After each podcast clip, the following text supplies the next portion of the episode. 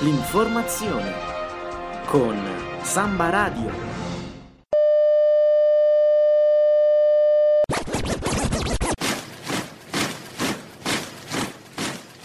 Universitari.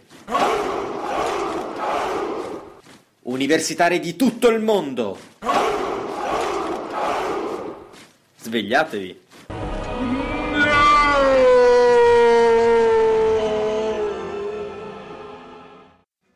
Buona giornata e un caro saluto dalla redazione di Samba Radio. Chi vi parla è Michele Citarta, studente di giurisprudenza e questa che state ascoltando è una puntata di Universitari di tutto il mondo. Svegliatevi, programma di rassegna stampa che alterna le notizie dei principali quotidiani con della buona musica. Per cominciare in modo informato la giornata, prima di affrontare noiosissime sessioni di studio intensivo e prima di frequentare soporifere lezioni, oggi è venerdì 28 aprile e su Trento continua a piovere incessantemente. Allora cominceremo innanzitutto con leggere alcune delle prime pagine dei quotidiani a nostra disposizione e poi ci concentreremo su uh, un'intervista riguardante uno uh, degli eventi che uh, di fatto si è aperto ieri, sto parlando del eh, festival, del Trento Film eh, Festival, l'altro evento è chiaramente il Festival dell'Economia che è stato presentato anch'esso ieri. Prima di cominciare vi ricordo che per intervenire e seguire meglio la trasmissione c'è anche la pagina Facebook e quindi digitate universitari di tutto il mondo, svegliatevi se volete mettete un like. Adesso prima di partire Partiamo molto classicamente con un po' di musica. Questa è Wish You Were Here dei Pink Floyd. E nuovamente buongiorno da universitari di tutto il mondo. Svegliatevi, andiamo adesso a leggere i titoli dei principali quotidiani. Partiamo dal fatto quotidiano, ONG, i ministri attaccano i PM ma gli 007 hanno le telefonate, libero, scafisti e soccorritori soci in affari la stampa, il caso ONG divide il governo e arriviamo al Corriere della Sera che titola anch'esso Migranti scontro governo PM, il procuratore di Catania, ONG forse colluse con gli scafisti, Orlando mostri gli atti. Il caso Medici Senza Frontiere, illazioni preoccupanti, ruolo chiave della Guardia Costiera nei soccorsi in mare. Andiamo ad approfondire la eh, notizia, siamo a pagina 2 del Corriere della Sera. Le, on- le ONG finanziate dagli scafisti, l'accusa del PM la rabbia del governo, il procuratore di Catania in tv, Minniti Orlando parli con gli atti. In serata la precisazione non ho prove.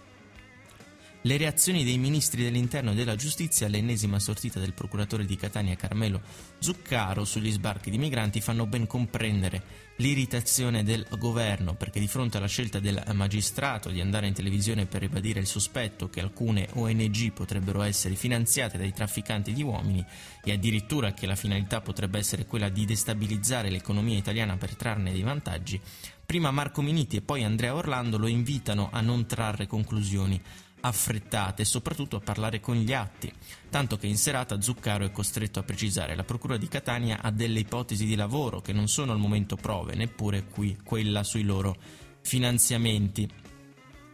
L'appello alla cautela del governo non viene però accolto da Luigi Di Maio del Movimento 5 Stelle che ormai da giorni soffia sul fuoco della polemica e ora rilancia. Non so se è chiaro, ONG forse finanziate dagli scafisti. Gli ipocriti continuino pure ad attaccarmi, io vado fino in fondo. Una posizione che lo accomuna al leader della Lega Matteo Salvini, secondo il quale bisogna arrestare i trafficanti e affondare tutte le navi usate.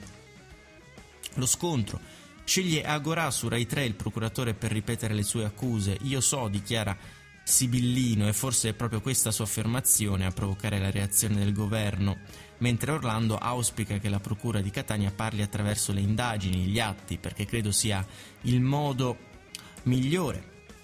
Se il PM ha elementi in questo senso faremo una valutazione. In generale non è giusto ricostruire la storia delle ONG come la storia di collusi con i trafficanti, è una menzogna. Miniti spiega in Parlamento, vanno evitate generalizzazioni e conclusioni affrettate, deve esserci una rigorosa valutazione degli atti. Poi sottolinea che oltre alle indagini svolte a Catania, la Commissione Difesa del Senato sta svolgendo una serie di audizioni e ha preannunciato sue conclusioni entro la prima settimana di maggio. La Guardia Costiera, uno degli appuntamenti chiave dell'indagine parlamentare, è fissato il 4 maggio con l'audizione del comandante generale della Guardia Costiera Vincenzo Melone perché eh, sarà l'occasione per comprendere cosa accade nel Mediterraneo. Nessuno nega che possa esserci un interesse dei trafficanti a caricare sulle navi il maggior numero possibile di disperati che cercano di arrivare in Europa. Il problema è che i mezzi utilizzati eh, dalle, orga- dalle organizzazioni criminali non hanno alcuna capacità di effettuare l'intera traversata. E dunque spesso sono gli stessi scafisti a contattare con i telefoni satellitari il Centro Nazionale di Soccorso Marittimo della Guardia Costiera a Roma. A questo punto eh, la procedura prevede di allertare i centri competenti, ma spesso dalla Libia non arrivano risposte, dunque la legge impone che chi ha ricevuto per primo la chiamata di emergenza ha l'obbligo giuridico di proseguire nell'attività di soccorso e quindi di contattare il mezzo navale più vicino adatto a svolgere il salvataggio. Non c'è possibilità di sottrarsi, più volte il comandante Melone ha chiarito che la violazione di tale obbligo, oltre alle implicazioni di ordine morale, prevede conseguenze penalmente rilevanti. La Libia, di fronte a tutto questo si sta cercando di far funzionare l'accordo con la Libia che invece incontra numerose difficoltà. L'Italia si è impegnata a consegnare motovedette e chiede in cambio il controllo delle coste e delle spiagge, un negoziato che eh, le polemiche non aiutano, soprattutto se fanno notare al Viminale si basano su generiche accuse non suffragate ancora da riscontri concreti. Come detto, praticamente tutti i giornali aprono con questa notizia sulle uh, ONG ehm, fa una scelta diversa Repubblica che titola così Regnava mafia capitale, 5 secoli di carcere. A pagina 2 troviamo eh, l'approfondimento. Mafia capitale, per i 46 imputati richieste pene esemplari a Roma, gli appalti gestiti come fette di una cacciotta da spartire, le difese eccessivo. I PM chiedono 5 secoli di carcere, 28 anni per Carminati, 26 per Buzzi.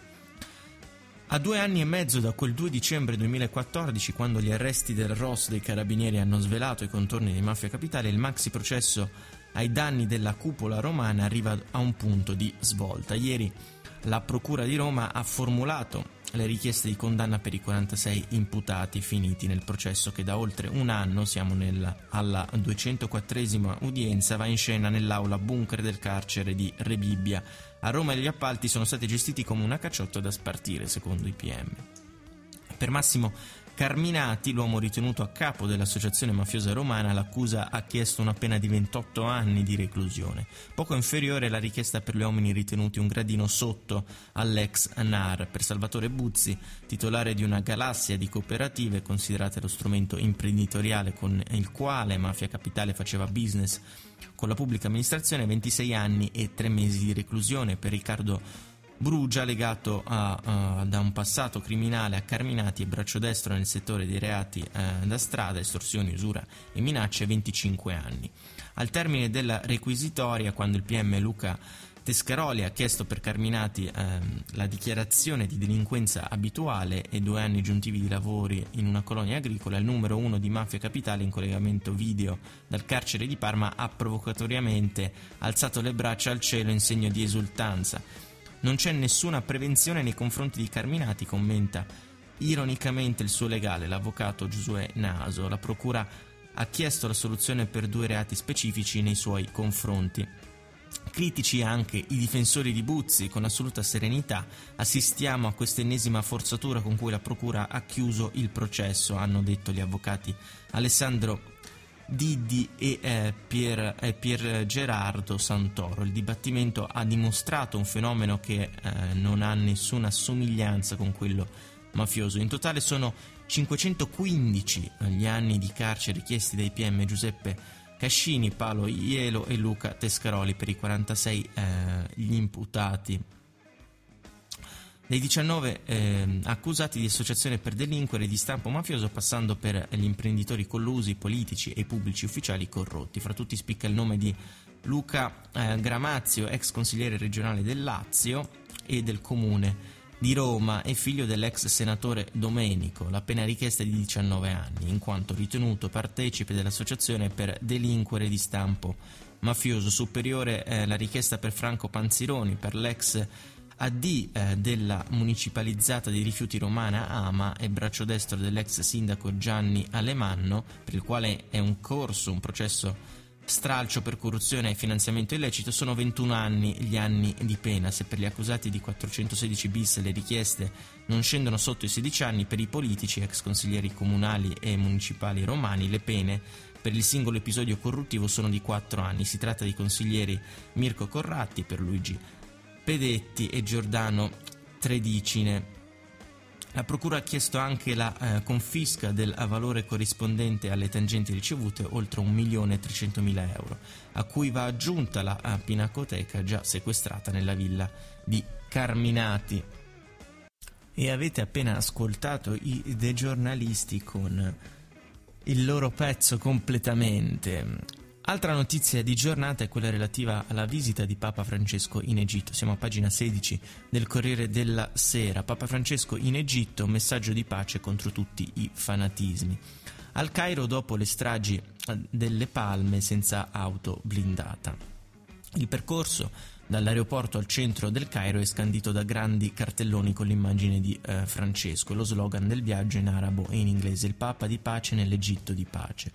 Il pontefice arriverà alle 14 di oggi come amico, messaggero di pace e pellegrino, una visita fondamentale per la sua strategia del dialogo, tanto più attesa dopo gli attentati del terrorismo islamista a due chiese copte nella Domenica delle Palme. Nel videomessaggio al popolo egiziano diffuso in questi giorni, il Papa spiega che il nostro mondo, dilaniato dalla violenza cieca che ha colpito anche il cuore della vostra cara terra, ha bisogno di pace, amore e misericordia di costruttori di ponti e parla del desiderio che la visita sia un abbraccio di consolazione e incoraggiamento a tutti i cristiani del Medio Oriente, è un messaggio di fraternità e riconciliazione a tutti i figli di Abramo, in particolare al mondo islamico.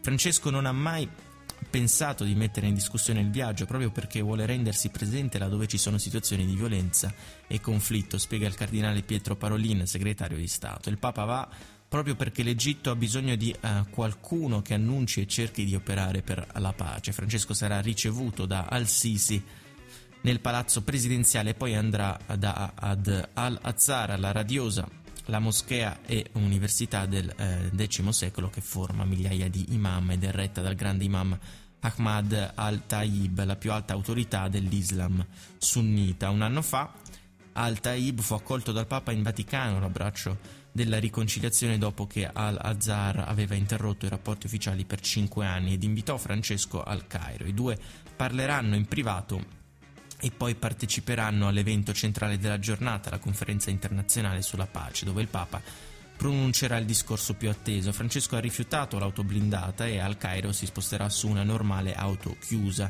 In Vaticano ripetono che non ci sono preoccupazioni, ma le misure di sicurezza in città sono al massimo livello. Ai giornalisti è stato chiesto di non nominare in anticipo i luoghi che ospiteranno la conferenza di pace e di lì a poco l'incontro con le autorità. Alla conferenza parteciperanno leader musulmani e delle chiese cristiane invitati da Al-Taib arriverà anche il patriarca ortodosso di Costantinopoli Bartolomeo I. Credo ci sarà un appello, si esprimerà un impegno comune di cristiani e musulmani in favore della pace, spiega il cardinale Parolin. La questione fondamentale è l'educazione e il linguaggio.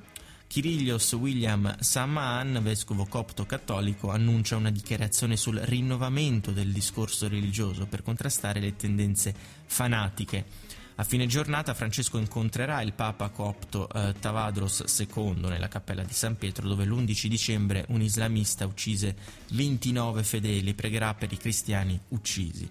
Alla messa che il Papa celebrerà domattina saranno presenti anche rappresentanti musulma- musulmani e dei copti ortodossi.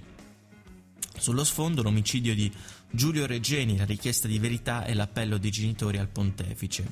Oltre Tevere, la diplomazia è solita lavorare sotto traccia. Il portavoce Greg Burke spiega che si tratta di una questione tra due stati, che Francesco conosce la vicenda e partecipa al dolore della famiglia e che, in casi simili, la Santa Sede cerca di venire incontro alle richieste di intervento per motivi umani, sempre con la massima discrezione, per rispetto di tutti gli interessati e per essere efficace. E avete appena ascoltato Live Forever degli Oasis. Andiamo adesso al Corriere del Trentino, siamo a pagina 16 del eh, numero di ieri, si parla, come accennato oh, a inizio trasmissione, del Trento Film Festival. Titolo La trilogia di Messner, l'evento, lo scalatore Alto Atesino, protagonista del primo giorno del Festival Trentino, ospita lo spettacolo dell'auditorium e poi lunedì con Still Alive, il primo dei suoi film. Still Alive, dramma sul Monte Kenya, è il primo film diretto da Reinhold Messner, verrà presentato in anteprima mondiale al Trento Film Festival il primo e il 7 maggio. Come noto però il 72enne scalatore su tirolese non è il tipo da perdere tempo quando qualcosa lo appassiona, quindi non solo sta per partire per il Nepal per terminare le riprese del suo secondo lungometraggio, ma è già al lavoro per il terzo.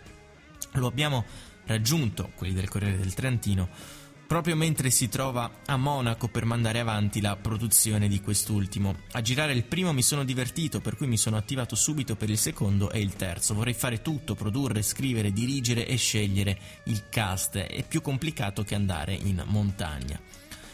Più complicato ma meno pericoloso.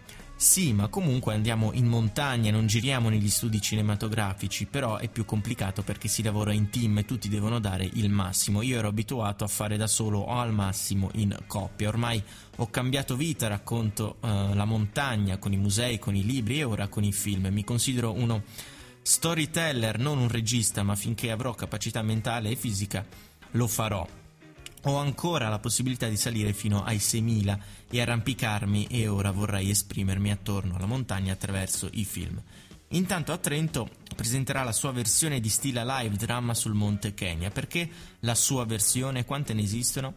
Il film l'ho diretto insieme a Hans-Peter Stauber per la televisione austriaca e tedesca, due episodi da 50 minuti, ma ho chiesto di avere il director's cut per una versione da sala cinematografica che ha un tono più epico.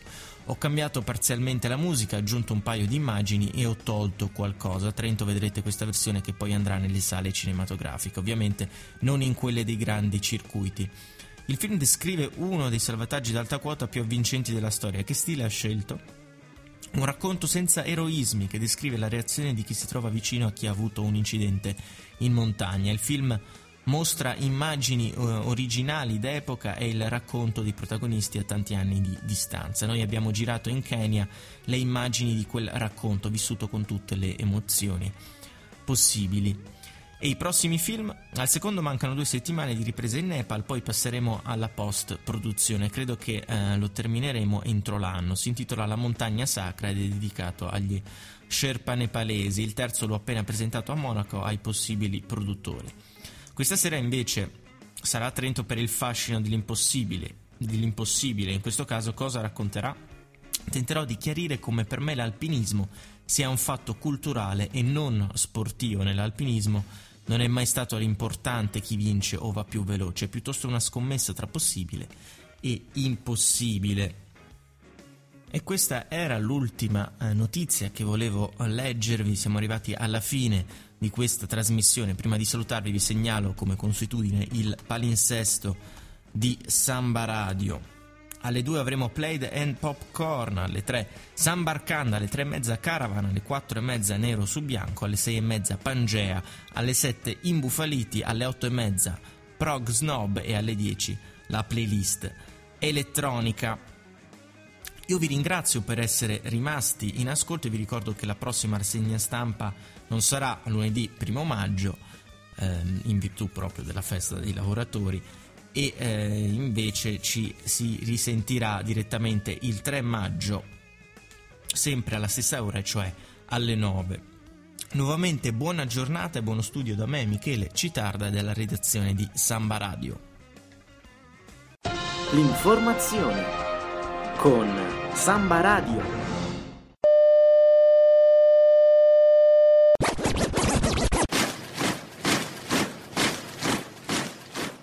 Universitari. Universitari di tutto il mondo. Svegliatevi.